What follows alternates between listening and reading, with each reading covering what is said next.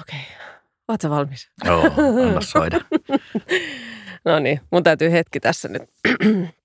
yes. Sulla on tuollainen hymyä äänessä, niin tuo on kiva. niin, katsotaan. Toi, toi menee hyvin. No niin.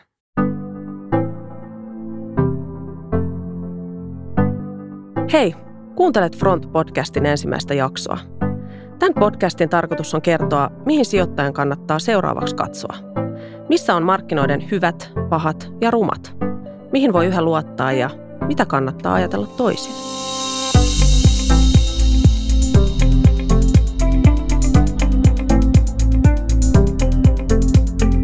Mä oon Heidi Jäkärä ja mikin ääressä mun seurana on tänään Vesa Engal. Moi terve, Vesa. Terve, terve. Moi. Mitä sä Vesa toivoisit kuulijan saavan täältä meidän Front-podcastilta? Varmastikin ensisijassa ideoita, ajatuksia omaan sijoituspäätöksentekoon. Toisaalta sitten pikkasen tietoa. Mm. Ihan faktatietoa siitä, että mitä tuolla maailmassa sijoittamisessa ja taloudessa tapahtuu. Ne on varmaan ne kaksi tärkeintä asiaa. Ja sitten tietysti vähän fiiliksiä ajan ilmiöistä. Toivottavasti nämä asiat, mitä me käsitellään, niin on aina ajankohtaisia ainakin jonkin aikaa. Kerropa sitten, minkälaiseen päivää sijoittaja on saanut herää just tänään? Tämä päivä, ei se nyt ihan pöllömmältä tunnu. Tiedätkö, meillähän on alle kiva startti kulua vuoteen ollut. Markkinat hymyilee, vaikka ulkona vähän on tuollaista ankeita harmaata, niin sijoittajalle aurinko paistelee.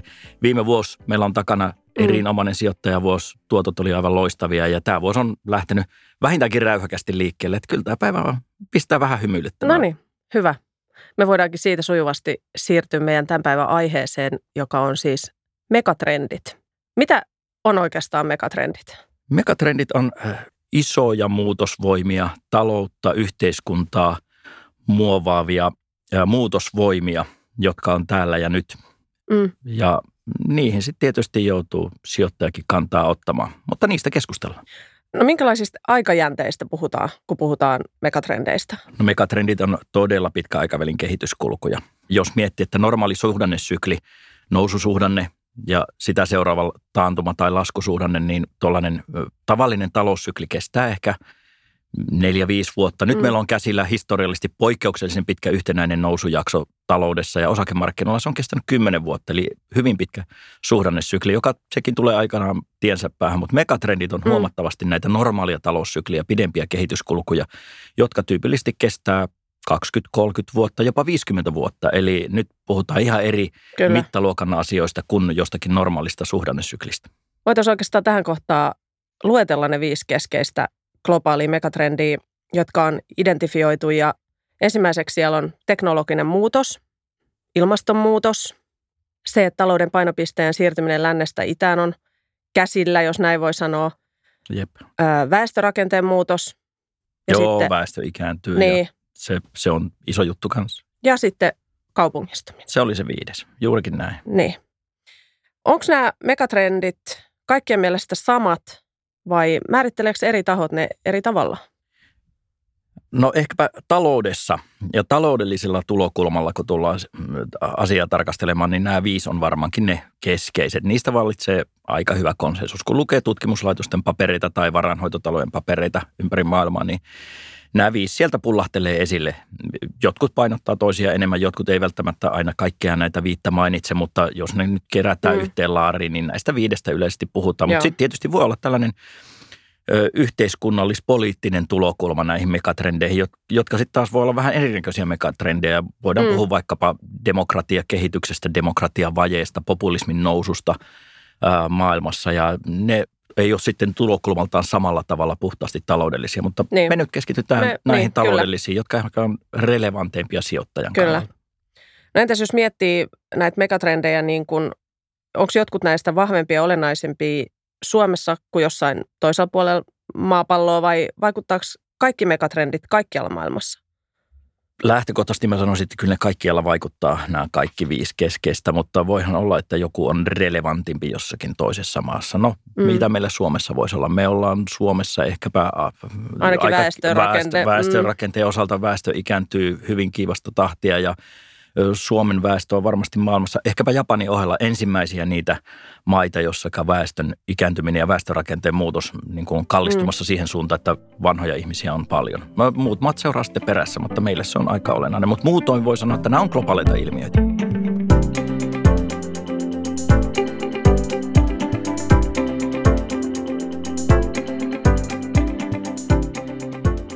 Hei, tähän väliin voitaisiin ottaa semmoinen knoppitietokierros. Mä tiedän, että sä oot käyttänyt hirveästi aikaa tutkiessasi kaikkia näitä viittä megatrendiä. Ja... Joo, mä oon lähinnä niitä hämmästellyt. Niin, Ei niitä ole tutkittu niin. hämmästelty, mutta anna soida vaan. Niin, kyllä. Ja just, just se, että kun niitä on niitä mielenkiintoisia faktoja niin kuin riittää, niin tehdäänkö sille, että mä heitän sulle täältä aina yhden megatrendin, ja sä heität siihen semmoisen pienen fakta, joka on hämmästyttänyt sua itseäskin. Ja tosiaan näitä päänpyörälle saavia faktoihan näissä riittää, niin otetaan ensimmäisenä tämä teknologinen muutos. Tuleeko mieleen joku semmoinen fakta, joka sai päänpyörälle just tässä, tässä kohtaa? Joo, niitä oli useampiakin, mutta tosiaankin teknologinen muutos, hyvä, otetaan se ekana, se on varmaan yksi keskeisimmistä, mm. ellei keskeisin näistä megatrendeistä, koska se sitten kyllä niin kuin on ruokkimassa ja mahdollistaa näiden kyllä. muiden megatrendien toteutumisia eteenpäin mennä. Mutta teknologiassa ehkä sellaisia hassuja, triviaalifaktoja, mitä mm. nyt on tullut eteen, niin yksi keskeisimmistä lienee se, että kaikesta sähköisestä datasta, mitä maailmassa on, niin viimeisen parin vuoden aikana 90 prosenttia on syntynyt. Siis puhutaanko me niinku ihan kaikesta, kaikesta ihmisten henkilökohtaisista Kyllä. taltioinneista ja Joo, kaikesta siitä Googlen datasta, Joo, kaik- datakeskuksista. Kaikesta siitä datasta, mikä on taltioitu, oli se sitten niin kuin kännyköillä tai isoissa datakeskuksissa tai missä muualla tahansa taltioitu, niin 90 prosenttia siitä on pari viimeisen vuoden aikana Se on huikea määrä. Luotu. Kyllä nimenomaan, että tämä, niin kuin, tämä datan määrä on eksponentiaalisesti kasvamassa ja, ja arvioida, että vuoteen 2025 mennessä, eli sinne ei ole kuin viisi mm, vuotta mm. matkaa, mm. niin datamäärä tulee edelleen kymmenkertaistumaan No taisi olla mun seuraava kysymys, että mitä tapahtuu tulevaisuudessa, jos Joo. tämä on niin kuin tilanne Tä, tällä hetkellä. Tässä on niin kuin mopokeuli ja rajusti, että me mennään niin kuin, tämä on kuin sähkön keksiminen, että, että me ollaan niin kuin uudessa aikakaudessa, joka, jota joskus meillä oli niin kuin mm. teollinen vallankumous, sähkö keksittiin, koneet, laitteet tuli. No nyt meillä on tällainen datavallankumous, neljäs teollinen vallankumous. Olisiko se nyt jotakin sellaista, mutta sellaisessa Joo. me niin kuin eletään, jota, jota tulee keskeisesti määrittämään data ja datan määrän lisääntyminen jumitaan nyt tähän aiheeseen vähän, Joo, mutta tota, jumitetaan ihmeessä. Mutta eh, jopa, jos me miettii meidän toimialaa, missä me toimitaan mm, sijoittamisessa, niin kyllä. tänä päivänä 90 prosenttia esimerkiksi osakekaupasta tapahtuu automatisoidusti algoritmien välityksellä. Se on aika hurja luku, 90 prosenttia osakekaupasta. No on todella. Tai jos miettii vaikkapa tulevaisuuden ammatteja, niin. miten ne tulee sitten muotoutumaan, niin nykyisistä ammateista, toimenkuvista, niin kaksi kolmasosaa on suunnilleen sellaisia ammatteja, joista vähintään 30 prosenttia siitä työstä, mitä me tehdään, niin tulee joko automatisoitumaan tai korvautumaan tekoälyllä. Että hups heijaa, meillä on sitten niin kuin aika erinäköinen työnkuva jatkossa. En tiedä, kerkeekö mulla vielä olla, mä varmaan jää niin, eläkkeellä, niin. mutta tulevilla sukupolvilla ainakin niin, tenavat. Mun lapset joutuu miettimään, että mitä ne tekee.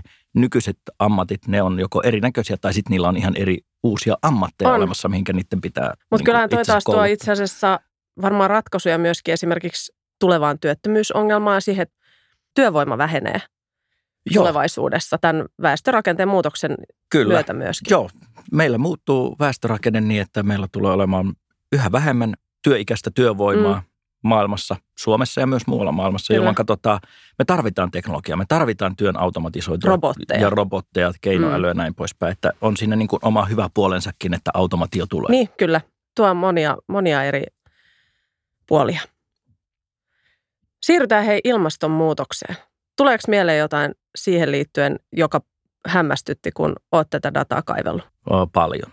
Siinä on niin Mainitsen nyt ainakin yksi. siis paljon jo vauhdilla. Siis tota, YK arvioi ja aika monet muutkin tahot, mutta YK yksi tahoista, joka nyt on ennustellut, että maapallon lämpötila tulee nousemaan yli kaksi astetta vuoteen 2050 mennessä.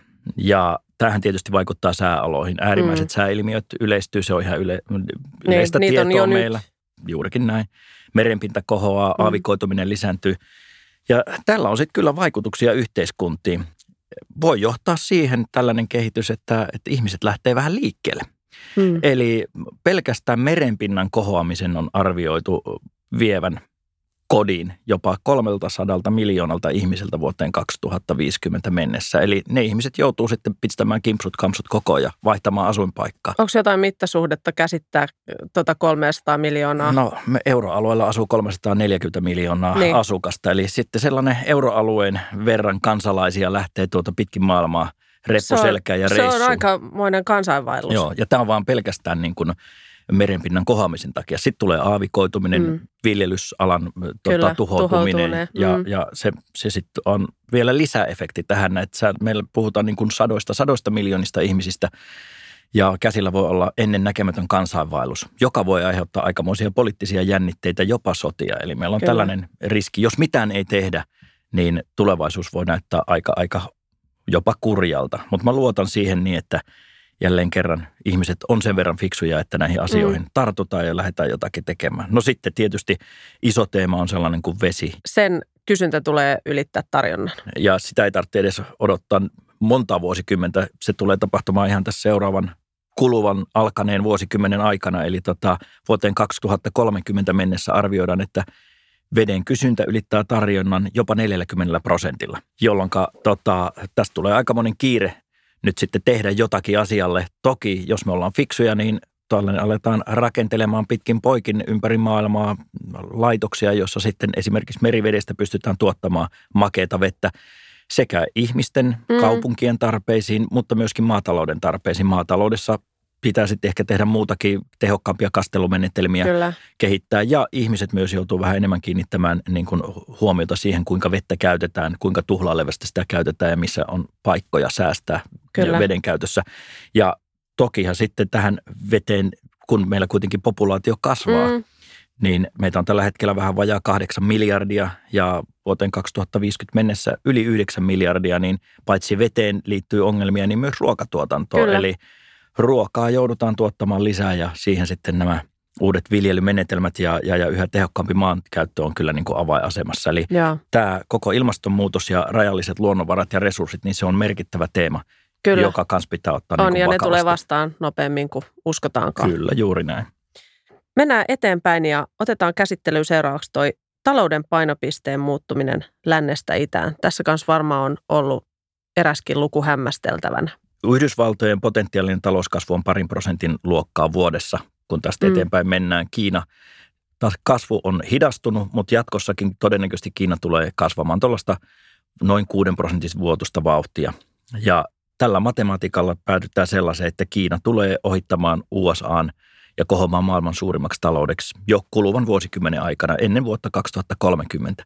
Mm. Ja kun ajatellaan sitä, että vaan 15 vuotta sitten ne. Niin. Kiinan talouden koko oli yksi kymmenes osa Yhdysvaltojen talouden koosta, niin tässä on aikamoinen muutos räimästy päälle ja, ja, ja tämä talouden painopisteen muuttuminen lännestä itään tarkoittaa tosiaankin Aasian nousua, Kiinan ja koko muun Kaakkois-Aasian nousua maailmantalouden ytimeen ja niin. sitä myötä myös poliittinen valta, sotilaallinen valta ää, tulee muuttumaan niin, että kyllä niin kuin tulevaisuudessa ei enää tarvitse niin paljon Washingtonin päin niin. tuijotella. Mennään Pekingiin. Kat, katsotaan Pekingin mm. päin vähän enemmän kyllä. ja tämä on niin kuin varmaan merkittävimpiä muutoksia, mitä meillä nyt on niin kuin talouden, tässä koko globaalin talouden rakenteessa ja poliittisen äm, niin kuin mahdin osalta tapahtumassa.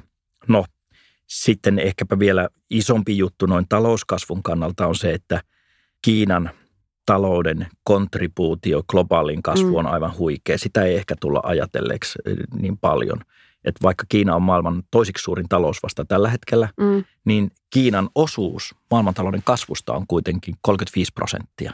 Ja USA-osuus on? No se on puolet siitä, 17 mm. prosenttia. Eli jos mietitään, että Kiinan talous hyytys, mm. niin maailman talouskasvusta hävisi kolmannes. Se tarkoittaisi globaalia taloustaantumaa vääjäämättä. Eli kyllä Kiina niin pitää ottaa vakavasti ja koko Aasian ja Kaakkois, Kaakkois-Aasia ja Aasian kasvu. Mm, Tuohon nyt voisi vielä ihan sellaisen pienen jutun mm. niin kuin heittää, että parinkymmenen vuoden kuluessa maailman seitsemän suurinta kehittyvää taloutta tulee ylittämään kokonsa puolesta tämänhetkiset maailman seitsemän suurinta länsimaata. Eli sitten on ihan turha tuijotella näitä G7-maita. Ne, niin, ne on muuttunut. Ne on muuttunut. Ne, ne ei ole enää länsimaita, vaan ne maailman seitsemän suurinta taloutta, niin ne tulee olemaan suuremmat kuin nykyiset G7-länsimaat. Niin, siellä on Turkkia ja No siellä Meksikoa on, ja... no seitsemän suurinta kehittyvää taloutta taitaa olla niin kuin siinä järjestyksessä, että Kiina on se suurin, mm. Intia, Meksiko, Turkki, pari muuta lisäksi Venäjä ja siitä se joukko saadaan ja niin. se on sitten se, mikä on niin kuin globaalin talouden ydin. Isoja muutoksia siis Kyllä. silläkin rintamalla.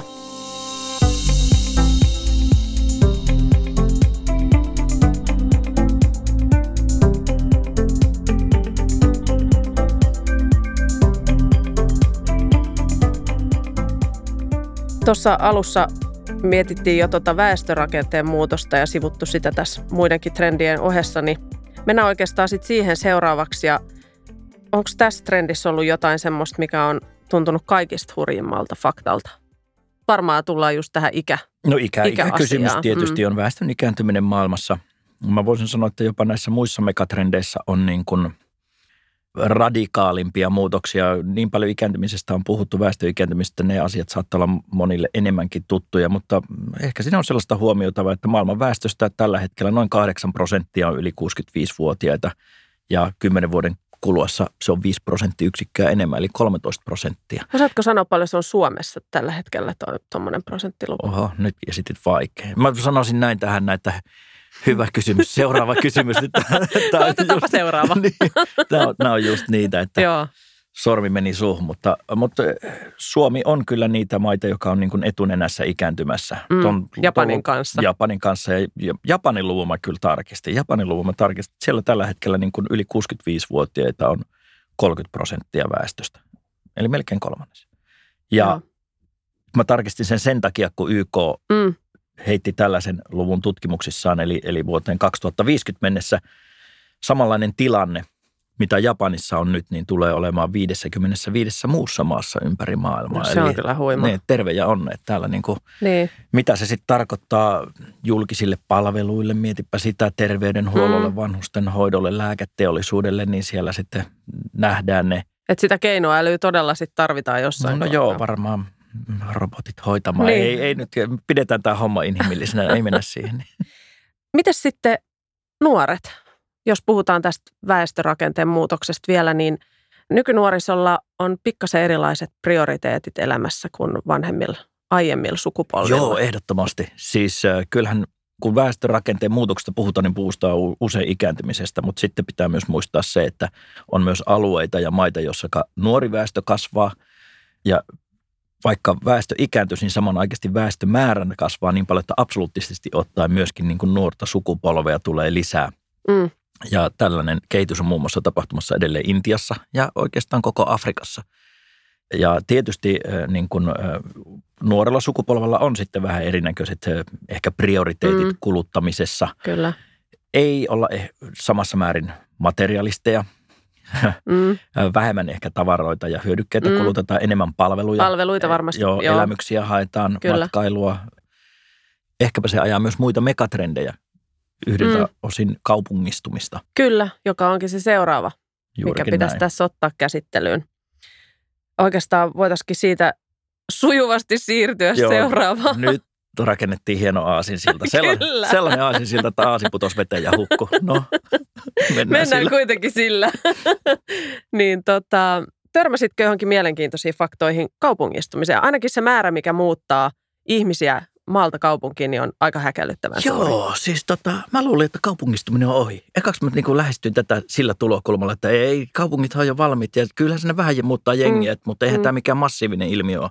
Mutta se on ihan huikea. Kunnes sitten. Joo, sitten kun mä aloin katsoa, niin puolitoista miljoonaa ihmistä muuttaa joka viikko kaupunkeihin. Joka viikko kaupunkeihin, puolitoista miljoonaa ihmistä ympäri maailmaa. Se on, mm. Ja vaikka tässä tulevina vuosina tahti vähän hidastuskin, niin siitä huolimatta seuraavan 40 vuoden aikana tuhat miljoonaa ihmistä kasvaa kaupunkien väkiluku, eli, eli miljardilla ihmisellä. Ja, ja nyt tänä päivänä 54 prosenttia maapallon väestöstä asuu kaupungeissa.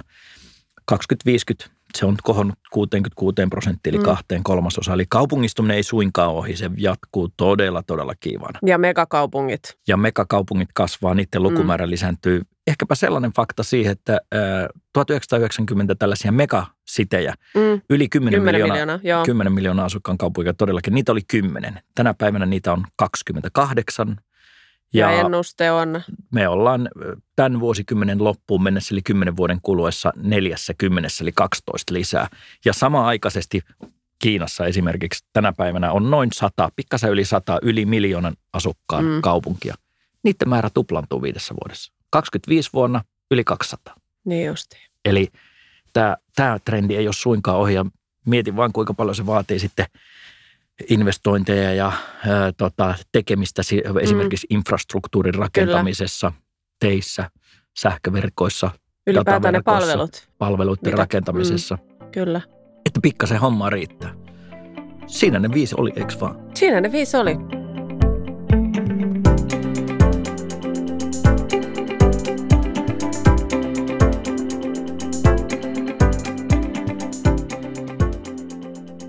Hei, kerrotaanko tota kuulijoille tässä erään iltapäivän ratoksi tekemämme pieni laskutoimitus? Joo. Se liittyy, liittyy tähän tota, väestörakenteen muutokseen ja siihen oikeastaan yliymmärryksen kasvavaan säästämisvajeeseen, joka maailman kahdeksassa suurimmassa maassa on. Nimenomaan eläkejärjestelmässä. Eläkejärjestelmässä, Yes. kyllä. Joo, siis onhan tämä tällaista, että näinhän me päivämme kulutetaan, että meillä ei paljon mitään muuta tekemistä on, niin me laskeskellaan tällaisia ihmeellisiä asioita. Mutta tämä oli niin ihmeellinen niin kuin fakta ja tieto, että me yritettiin sitä niin kuin jotenkin hahmottaa, että mitä tämä oikein tarkoittaa, että jos eläkejärjestelmässä tällainen ähm, kattamattomien eläkevastuiden määrä kasvaa joka vuorokaus 28 miljardilla dollarilla kahdeksassa suurimmassa maassa, niin vuoteen 2050 mennessä niin sen kattamattomien eläkevastuiden määrä tulee olemaan kaiken kaikkiaan 400 000 miljardia dollaria. Toi on Ja luku, jota ei edes Ei, ymmärrä. ei sitä niin kuin pysty käsittämään. Sehän ei kerro meille mitenkään mitään. Se on niin kuin vaan törkein iso luku. Paitsi tämä laskutoimitus. Paitsi sitten mä ajattelin, että mit, mit, mitä se oikein niin kuin meinaa. Paljon se on, paljon se on seteleinä. Pistetään seteliä nippuun ja katsotaan paljon siitä tulee. Niin 500 euron seteleitä, joita nyt tänä päivänä ei itse asiassa edes Mm. saa tuolta pankkistakaan, mutta jos leikitään, että kootaan niitä nippu, niin niistä tulisi pinossa 80 000 kilometriä korkean pinoja, jos se niin kuin kaadetaan niin, ja pistetään pötköön, niin se tota, yltää kaksi kertaa maapallon ympäri. Että sellaisesta rahamäärästä nyt En mä kyllä tiedä, auttaako toi ketään ymmärtää vai, vai hämmäskö se vaan enemmän. No se on, se vastuuvaje on viisi kertaa globaalin bruttokansantuotteen verran, että jos tämä lukuna hahmottaa, niin se on viisi Mm. kertaa vuotuinen maapallon kokonaistuotanto. Siinä se on. Hyvä. Säästä vähän itsekin Niin, että eläkkeesi. suka varten kannattaa laittaa sitten Globaalisti eläkejärjestelmä ei välttämättä tule olemaan ihan sellainen, mitä se tänä päivänä on, vaan, vaan se ehkä muotoutuu vähän toisen näköiseksi. Nimittäin noita eläkevastuita saattaa olla vähän hankala kattaa. Mitäs jos mietitään megatrendejä yrityksien näkökulmasta? Minkälaiset yritykset tulee hyötyä megatrendien edustamista muutoksista? Niitä on kuitenkin, niin kuin on tullut jo ilmi, niitä tulee olemaan paljon. Niitä on paljon. Siis mä sanoisin näin, että, että tämä megatrendit tietysti näillä luvuilla voi pelotella ja ne voi vähän aiheuttaa ahdistusta, mutta mehän ei olla täällä sitä varten. Mm, Vaan itse asiassa nämä megatrendit avaa mahdollisuuksia. Nämä Ja- on loistava mahdollisuus lukuisalle määrälle yrityksiä. Yritykset, jotka pystyy hyödyntämään näitä megatrendiä, tarttumaan niistä mm. kiinni, lähtemään siihen, että nämä ongelmat ratkaistaan. niin. Niin nehän tulee olemaan valtavia hyötyjiä. No otetaanko ensiksi ihan, jos mennään trendikohtaisesti läpi näitä, niin tämä teknologinen muutos. Joo. Niin mi- mitkä yritykset tuolla saralla tulee olemaan niitä, jotka, jotka tästä hyötyy? No sieltä on nousemassa näitä tulevia Microsofteja ja Appleja ja, ja, ja Netflixejä tai Mm. Amazoneja, eli tältä alalta niin kuin yritykset, jotka kehittää tekoälyä, robotiikkaa, automatiota, tietoturvaan liittyvät yritykset myös. Pilvipalveluita. Kyllä. Ja mm. sitten tietysti yritykset, jotka ei suoranaisesti ole teknologia-alalla, mutta esimerkiksi tuottaa vaikkapa akuissa tai, tai tätä Mm, litiumia, litiumia. akuissa tarvittavaa litiumia, teknologia, saralla tarvittavia raaka-aineita, puolijohteissa tarvittavia materiaaleja ja itse puolijohdeteollisuus vaikkapa. Mitä sitten, jos mietitään ilmastonmuutosta? No sieltä tulee heti ensimmäiseksi mieleen aurinkopaneeli, tuulivoimaloita, sähköautoteknologiaa. Se taisi itse asiassa se litiumtarina liittyy näihin sähköautoihin No, ja kyllä. akkuihin, mutta tota, tuli se heitetty tuohon väärään laariin, mutta pistetään se nyt oikeaan laariin, että sinne tulee myös tätä kaivosteollisuutta, kaivannaisteollisuutta. Ja, ja, ja niin kuin sanoit, niin tämä rajalliset resurssit ja ilmastonmuutos, niin tokihan siellä on sitten kierrätystä. Kyllä. Puhdas vesiteema on iso. Ruokatuotannon tehostus. Ruo- ruokatuotannon tehostus, Mm. maatalouden niin kuin uudet lajikkeet, tehokkaammat viljelymenetelmät ja kaikki tämä. Eli, eli sekin on hyvin laaja kokonaisuus. niin, eli yritykset, jotka innovoi tolle saralle. Juurikin näin, Niin. juurikin näin, jotka on siellä puuhastelemassa ja tekemässä. Politiikka on herännyt tähän, poliitikot mm. on herännyt tähän. Ja tälle ilmastonmuutospuolelle niin kuin tulee varmasti paljon julkista rahoitusta, lainsäädäntöä, normistoa viedään siihen suuntaan, että ne yritykset, jotka tuolla saralla toimii, niin ne on aikamoisessa niin kuin sweet spotissa, eli, eli aika hyvin asemoituneita, että, että niiden toimintaa varmasti niin kuin tietä silotellaan, mm. että kukaan mm. ei ainakaan tuollaisille yrityksille halua kapuloita rattaisiin laittaa, vaan, vaan ne pääsee hyvin toimimaan ja jopa saa vielä niin kuin julkista rahoitusta ja julkista tukea Kyllä. Toiminnalle. Talouden painopisteen muuttuminen lännestä itään, sieltä taitaa olla vähän erityyppiset yritykset sit siellä. Joo, ehdottomasti. Eli, eli kun painopiste siirtyy tuonne itään, niin siellä tulee sekä paikalliset että kansainväliset kulutustavarayhtiöt, luksusbrändit, mm. palvelualojen yhtiöt siellä varmastikin, kun kotitaloudet vaurastuu, keskiluokka kasvaa Aasiassa, niin muututaan yhä selvemmin rahatalouden piiriin. Mm. Monille saattaa olla jopa kaupunkiin muutto ja ensimmäinen pankkitili avaaminen ja kotivakuutusten Eli ottaminen. pankit ja vakuutusyhtiöt pankit tulee olemaan sellaisia. Ilman muuta. Ja sitten matkustaminen ja harrastukset ynnä, ynnä, ynnä muut tällaiset näin, niin tulee mu, niin kuin nousemaan vahvasti. Ja ne yhtiöt, jotka tällaisia palveluita tuottaa tai on tässä kulutustavara luksusbrändibisneksessä, niin on hyötyjiä. No mitä sitten, jos äh, mietitään tätä väestörakenteen muutosta, niin me ollaankin jo käyty läpi tässä, että kuinka robotiikka ja tämmöinen automaatio on se, mikä tulee jeesaamaan tämän trendin kohdalla, mutta onko siellä jotain muita? On toki. Robotiikka-automaatio siltä osin, että kun globaalisti työikäisen väestön määrä vähenee, niin siellä tarvitaan automatiota, keinoälyä ja prosessia automatisointia. Mutta toki väestön ikääntyminen on sitten se toinen puoli ja sinne tulee lääketeollisuus, terveydenhuoltopalvelut, hoivapalvelut. Mm. Ja, ja nämä on ihan keskeisessä asemassa. Yhtiöt, jotka näitä palveluja tuottaa, niin on sitten niin kuin tulevaisuuden hyvä, menestyjiä. Tulevaisuuden menestyjiä ja niille tällaisille palveluille on kova kysyntä. No sitten meillä oikeastaan viimeisenä vielä tämä kaupungistuminen. No joo, kuvitella saattaa, että kuinka niin. paljon rakentamista, infrastruktuurin rakentamista ja palveluiden, jätehuoltopalveluiden, kuljetuspalveluiden tota, tuottamista. niin, kommunikaatio, liikenne, kommunikaatio, liikenne, niin kaupungistuminen kaikki vaatii sitä. Se on niin kuin, kaupungit, ne vetää ihmisiä, vauraus keskittyy kaupunkeihin, mm. innovaatiot ja osaavin nuori väestö pakkautuu kaupunkeihin. Jolloin ja vaatii jälleen, myös ja niitä vaatii, palveluita. Ehdottomasti. Ja sitten siellä tulee myös kauppaketjut ja erinäköiset palvelutuotannot, vapaa-ajan palvelut ynnä muut, joita kaupungeissa pitää tuottaa. Että se on sekä infrastruktuuria rakentamista että hyvin laajasti myös niin kuin kauppaketjuja ja, ja, ja palvelutuotantoa. No nyt kun me ollaan puhuttu siitä, että minkälaiset yritykset on niitä tulevaisuuden menestyjiä, niin tietysti siinä kohtaa alkaa kiinnostaa, että miten niihin pääsee sijoittamaan. Niin oikeastaan meidän seuraava Frontbody-jakso onkin siitä, että miten näihin megatrendeihin sijoitetaan, mutta mä kysyn oikeastaan jo nyt, että millaiselle sijoittajalle megatrendeihin sijoittaminen ylipäätään sopii?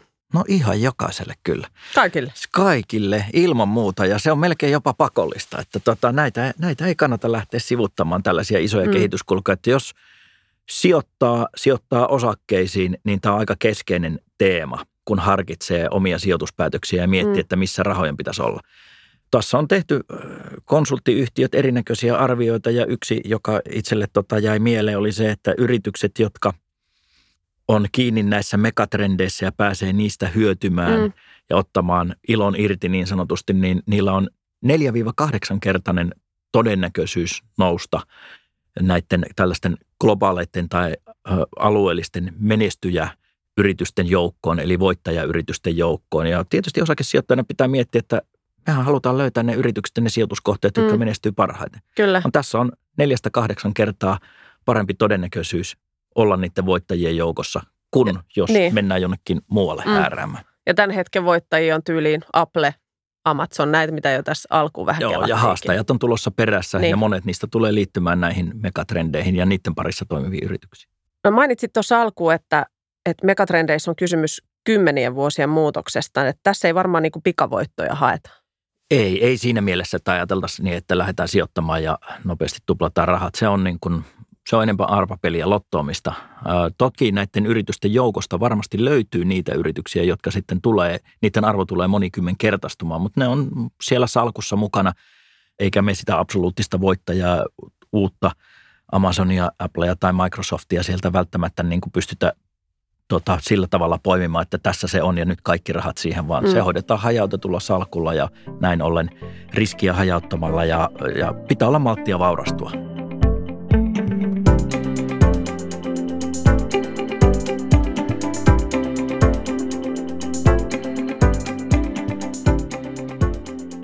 Mitä sulle tulee, Vesa, mieleen näistä aiheeseen liittyvistä sanoista sijoittajan kannalta? Ja mä heitän sulle täältä sanan ja nyt saa vastata vaan yhdellä lauseella. Nyt alkoi pelottaa. Mun vastaukset, kun on niin lyhyitä, niin Kyllä, mä, en nyt mä... napakkaa. Oi, oi. napakkaa. Ää, megakaupungit sijoittajan kannalta. Mahdollisuuksien kaivo. Kyberturvallisuus. Välttämätön, jotta voitaisiin surffailla turvallisesti tuolla tiedon valtavirrassa. Aalloilla. Niin, Jotakin tällaista. Kierrätysratkaisu. Ö, erittäin hyvä juttu sijoittajien kannalta myöskin. Sinne voi pistää rahaa ja mahdollisuudet on loputtomia. Viimeiseksi vielä luksusbrändi. Meidän Louis Vuittonin ka- kainalauja menoksi.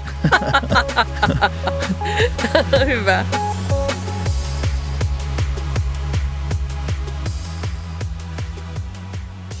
Tota, otetaan hei loppuun tämä vielä semmoinen, että mitä sä toivoisit, että kuulija muistaisi tästä jaksosta vielä huomenna, jos mitään muuta ei jää mieleen? No sen, että megatrendit on täällä tänään ja nyt. Ja jokaisen sijoittajan pitää ne ottaa huomioon omia sijoituspäätöksiään tehtäessä. Hei kiitos Vesa todella mielenkiintoisesta keskustelusta. Tämä on aiheena kyllä erittäin mukaansa tempaava. Joo, kyllä tämä tahtoo vielä vähän miehen mennessä. Ja naisenkin. niin. Hyvä, kiitos. Kiitti.